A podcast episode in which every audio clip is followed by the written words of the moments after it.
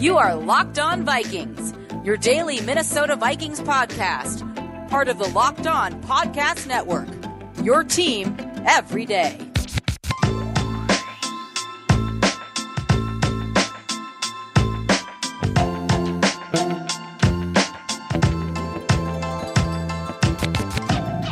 Welcome, welcome, welcome in, everybody, to another episode of the Locked On Vikings podcast, part of Locked On Podcast Network, your team every day.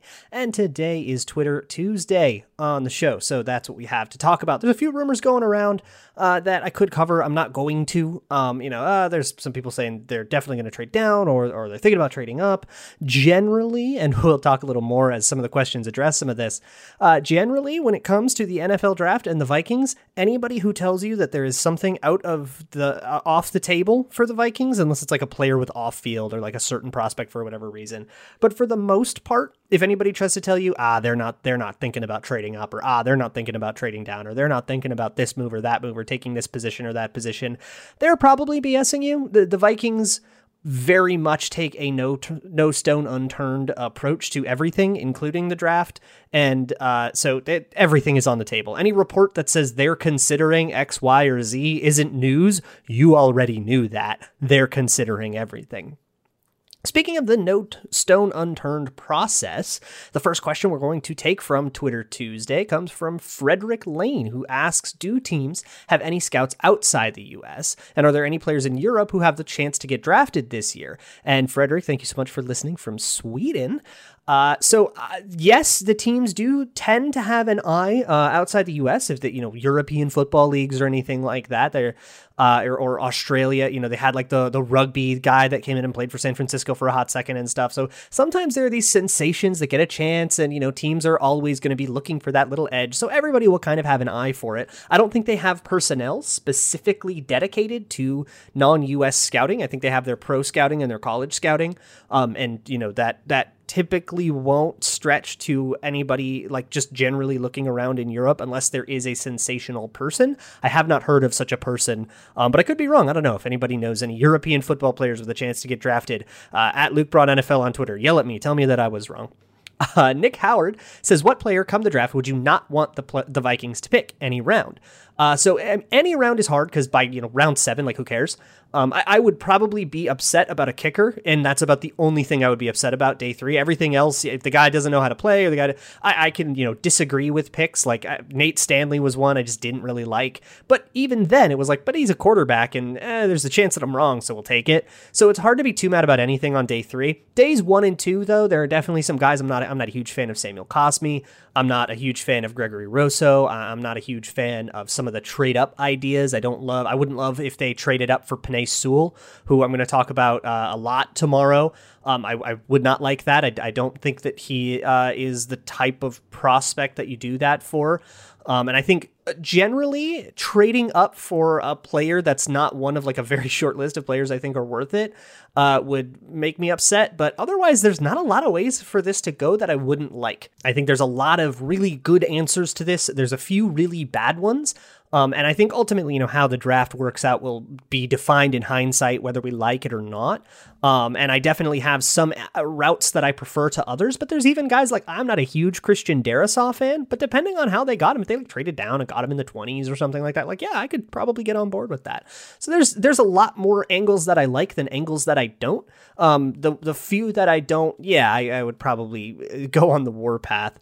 Uh, Chase Palm says Fields is on the board at 14. Bears offer picks 2052 and a 2022 first for picks 14 and 90. Option one, take the Bears offer. Option two, take Fields. Option three, choose your own adventure.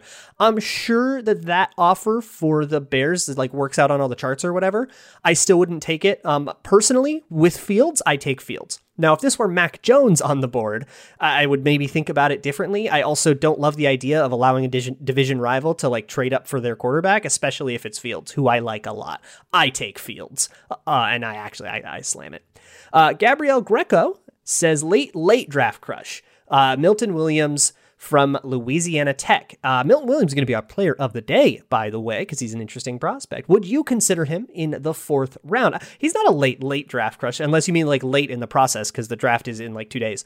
Um, but yeah, yes is the short answer. Um, sure, uh, in the fourth round. So he is somebody that needs to add more bulk, but has added a lot of bulk. Um, and he's somebody with decent pass rush moves. He's got a couple of good things in his repertoire already. He could add to that, but he's got enough to make it work for now but he doesn't really have a great understanding of angles in the run game, and he actually has like a lot of run game problems. He's the kind of guy that has to come off on on like obvious rundowns. You know, he can't be one of your guys on third and one, which is unfortunate because that's where that sort of pass rushing prowess would really come in handy. So you would have to kind of find a weird way to get him on the field. But at the fourth round, that's not a huge problem to me. So uh, I would consider him in the fourth round for sure. That's probably about where I would start to think about taking him if he were still on the board in the fourth round. But like he's like 70 on Dane Brugler's board. Um, and I, I I don't know off the top of my head where he as where he is in consensus, but he might go higher because he does have a lot of potential, and he showed a like he got a lot better every year in college, and that's something that teams really tend to like.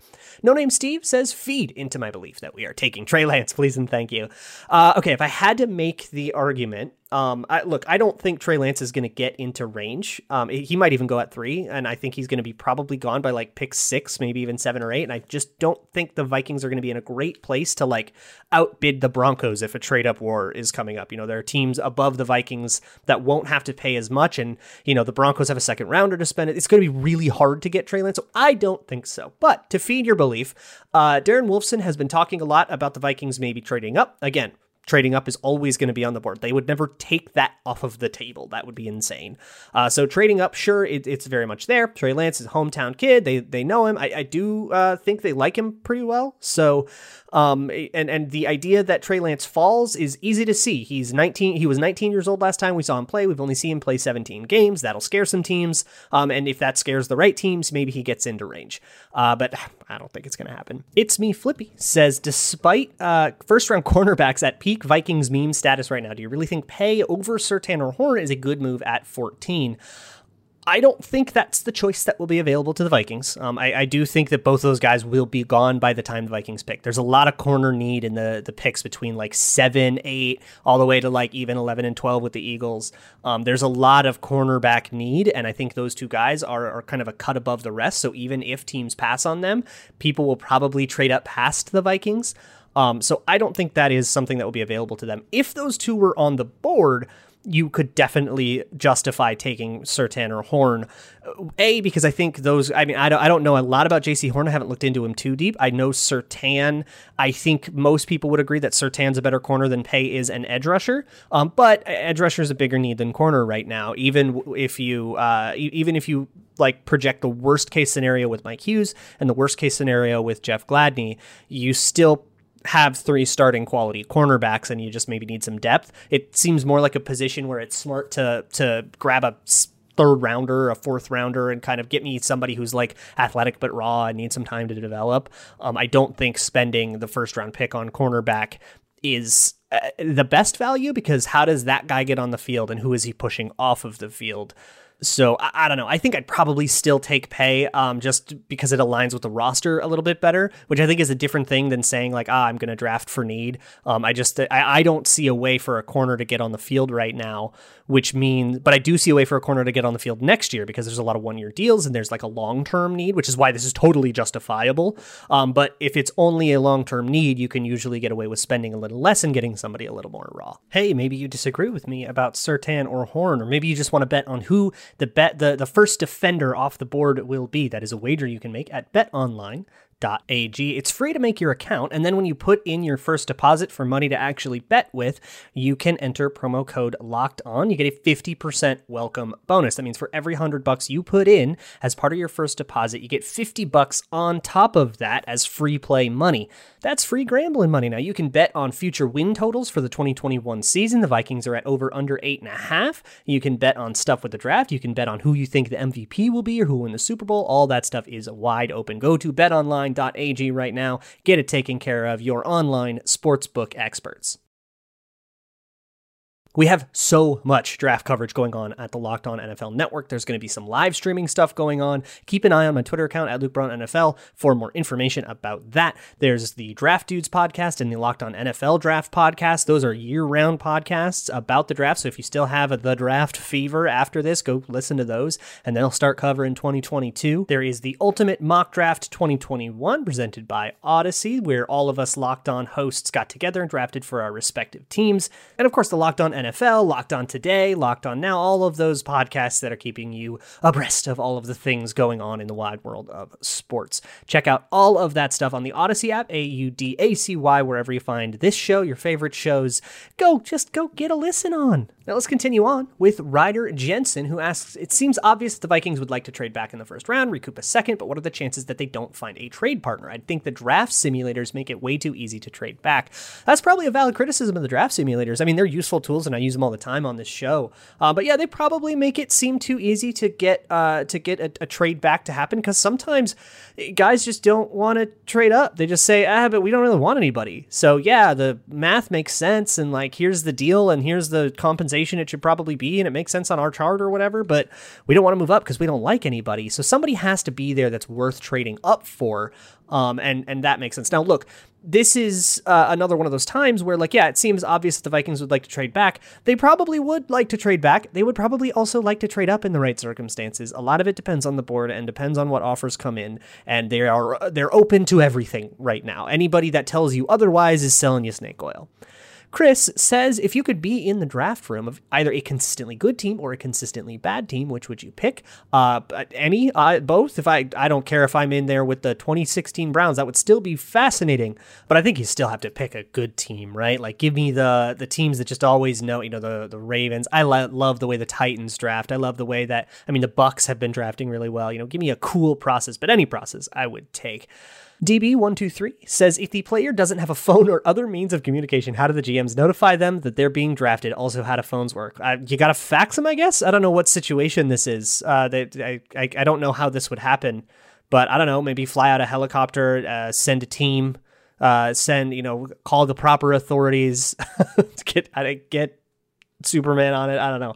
Mitchell Dijkstra says, let's say the Vikings are pursuing Slater. What's your personal limit in terms of how high up they should trade for him and what the draft capital in that deal would likely be according to draft history, value charts, etc. So for this, I've kind of been uh, defaulting to the Rich Hill chart because it's the one that's made in the mold of not only the Jimmy Johnson chart, which a lot of teams still lose or still use, um, but Freudian slip there.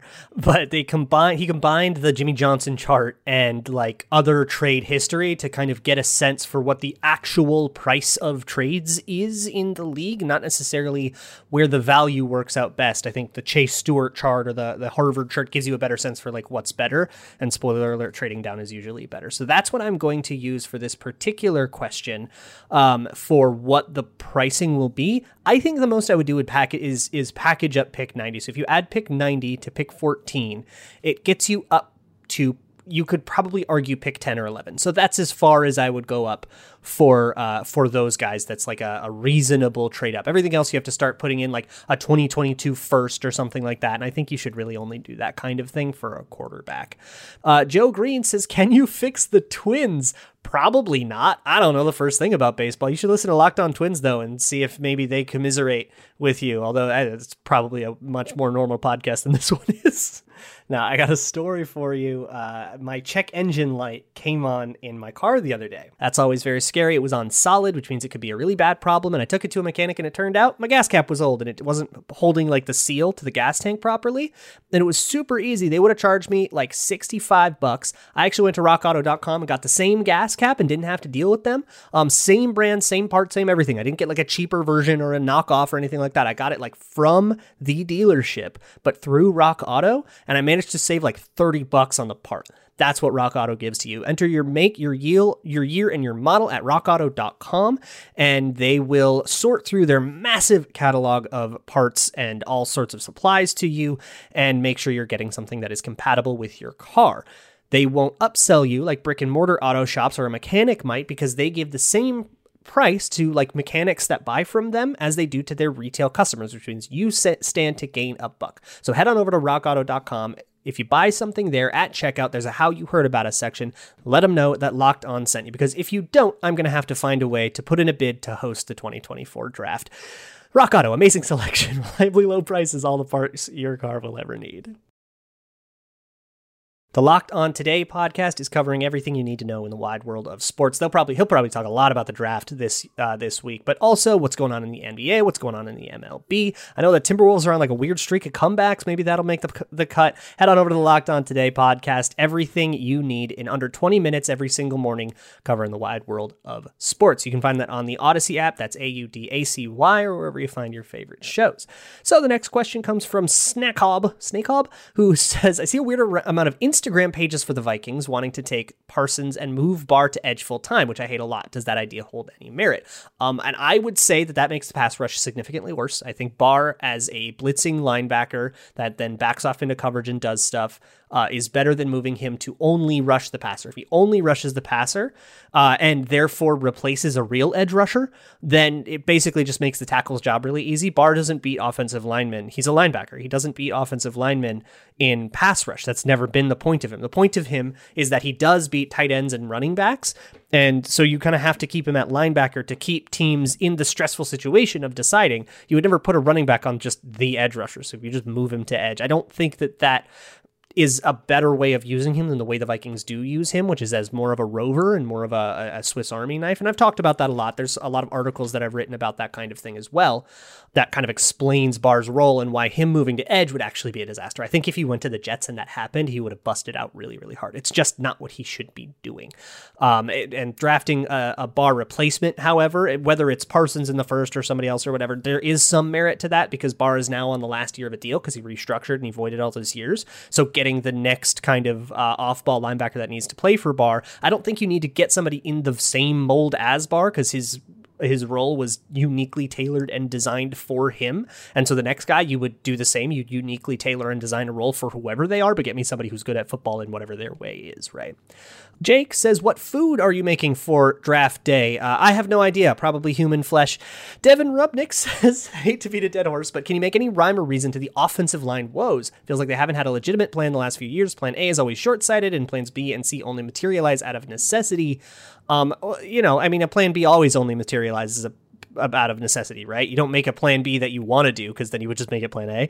But yeah, I think a wire is crossed between the way they think this time of year and the way they think in August. The way that the Vikings think this time of year is let me get, you know, people in who have high ceilings. They like athletic players at all positions, and O line is no exception. So give me high athleticism players. Give me somebody who maybe is good at run blocking because that's more complicated and it's harder to teach, and somebody we can teach pass protection. And then when it's time, like they're really willing to accept guys that still have stuff to learn. And then when it's time to teach them that stuff, in August they switch positions and then they like make the guy start and then it's like a competition and everything is competition. And uh, you know the O line coach is also working on designing run game concepts and and they kind of the, the wire gets crossed where they're really really willing to bring in guys to te- that need stuff taught to them and really really unwilling to provide a nurturing environment where those things can actually be taught to them. And I think that's the problem with their O line philosophy. They need to focus one way or another if you're going to treat offensive line as an afterthought in the preseason, you have to treat offensive line as something that you can't take projects in unless you know it's like the fifth round, then it's different. But eh, you can't rely on project players working out in two years if you aren't willing to kind of dedicate the time in practice and that's a costly decision because that comes at the cost of like other drills or whatever but you have to kind of approach project players as project players. Riley osborne hudson says will vikings twitter finally die if we trade back to 28 with the saints collect a 2 this year and a 1 next year and then select caleb farley and allow him to sit a year and recover from back surgeries? I don't hate that plan actually. Uh, you know i just talked about how corner's probably not as big of a need as edge and honestly at 28 you probably are taking him over a viable day one edge rusher. So i think i would probably have to kind of reconcile with that, and depending on who it is, and have to figure out what I think there. Um, but the idea of Caleb Farley is decent. The Vikings, again, yeah, they can give him kind of a redshirt year to just like recover freely and not go through a lot of hard work with football and you know hard punishment to the body. Um, and I think trading back to 28 and getting that haul, I, I have to check if that makes that haul makes sense. But that seems like a great haul of extra stuff. And of course, collecting that extra second round pick can help you kind of overcome the the luxury of taking a corner and not addressing those needs. Now you have something that else that helps you address those needs. Now the way Vikings Twitter would respond is probably not that uh, not that rationally, and I don't think they'd take a lot of time to think about it before it just becomes ah Zimmer went crazy about corners or something like that. But I don't know. I wouldn't hate that plan. Big Stash says, "Is there really truth to the rumors we're moving up for a tackle, or just usual pre-draft nonsense?" Uh, I mean, it's again with the Vikings, it's never wrong. They, they probably are thinking about it. They probably are thinking we would do it in this scenario. We'd take this trade for this guy. We'd take that trade for that guy. We wouldn't take that trade for that guy. I'm sure it's something that they're thinking about. And if they weren't thinking about it, I'd be very, very surprised. Uh, I, if they weren't thinking about trading down, I'd be very, very surprised. Name me a team that is just like never going to be thinking about trading up. It's something that's always on the table. So yeah, I'm sure there's as much truth as there always is to it, but I don't think that's particularly meaningful when you compare it to like other years or whatever. We just got to see how the board falls and see what happens. I'm not too into predicting what the Vikings will do. I'm a lot more into predicting and, and you know talking about what they should do and, and what I like and what I dislike and, and you know kind of evaluating it on that axis instead. Cool Whip Man says if you were a GM and you knew your team needed to make the playoffs and win a game and win a game, okay, or you would be fired, how much of your franchise's future would you be willing to mortgage? Um, look, I don't think that like if that's the case, I'm already fired, man. Like, I, I, would say don't put me in that situation. I'd say fire me right now then. Don't put me in this like one year or done situation. And and here's the thing, it seems like you're probably referencing what you think's going on with the with the Vikings. And I think if they make the playoffs and like just die, you know, if they make it as a seventh seed and get their butts kicked or something, it's not like a real playoff berth, that's one thing. If they win the division and then lose in the wild card round, I, I, I think that's a much different like outcome. If they are a contending team I think they're fine. And I think their leash is longer than everybody thinks they thinks that it is, just based on my read of the Wilfs. Like the Wilfs, if any pressure is coming from the Wilfs at all, it's to stay the course, not to kind of have their hand hovering over the nuke button, but to engage a little bit more good faith with your question. Um, I mean, look, if it were I have to win one playoff game, I would franchise as much as I had. I would mortgage as much of the franchise's future as I had to. But uh, like mortgaging your franchise's future is a good way to get fired, also. So it's kind of a Sophie's choice. Uh, the final one comes from Goggles FTW, who says, As someone who has only ever played in the trenches growing up, can you explain the difference between X, Y, and Z receivers and the roles they fill? So this is more of a schematic question than it is like I don't I don't really look at receivers as this guy's an X and this guy's a Z. So it, it starts on the strong side of the formation and it counts from there to the other side. So if the strong side of the formation is left, it it counts from left to right and uh, vice versa. And it goes, you know, X is the guy strong side of the formation that is the outside receiver and is usually the main receiver. That's your, you know, your Julio Jones. Um, y is your slot because it counts, you know, you've got your outside guy and then your inside guy. And then on the other side of the field is your Z. And that's your kind of, uh, your usually uh, field side, I think, receiver. They get a lot of, a lot more to work with. It's usually the backside. So they're usually in kind of a one on one. And sometimes they're an outlet or an alert on the play. Sometimes they're part of the route combination or whatever. So a lot of times they get some more like backup plan type stuff. Um, and that's uh, typically like more of a possession receiver, but there's no rule that's not written down anywhere. Typically, that's language that I hear like defensive coaches talk in sometimes, or they'll say, you know, the one, the two, and the three and stuff like that, um, or the X, the Y, and the Z on like more holistic coverage stuff. Uh, when it comes to actually like fitting players to roles, every team is different dep- uh, on what they ask their X and what they ask their Z to do. So you'd have to like talk team to team for the Vikings. The the Z, I think, and the X both need to have really similar skill sets. So it's not that differentiating a factor, I guess. I would probably ask more, you know, what does this guy do? And then whether we call that Y or call that Z or call that, you know, the three receiver or call that a burner receiver, the possession guy. It's, you know, how valuable is it, whatever we call it, right? So tomorrow I have my O line manifesto coming out. I've been watching all these guys really closely and I've been trying to get the kind of top, uh, the top eight linemen, all the the linemen in the top 40 on Arif Hassan's consensus board right now, and uh, I'm going to go over all of them. So that's going to be tomorrow, unless some crazy news breaks. Uh, and then, of course, Thursday's actual draft day, and we'll cram for the draft there. In the meantime, you can find me on Twitter at Luke Braun NFL, and the show's on Twitter at Locked On Vikings. And as always, Skol.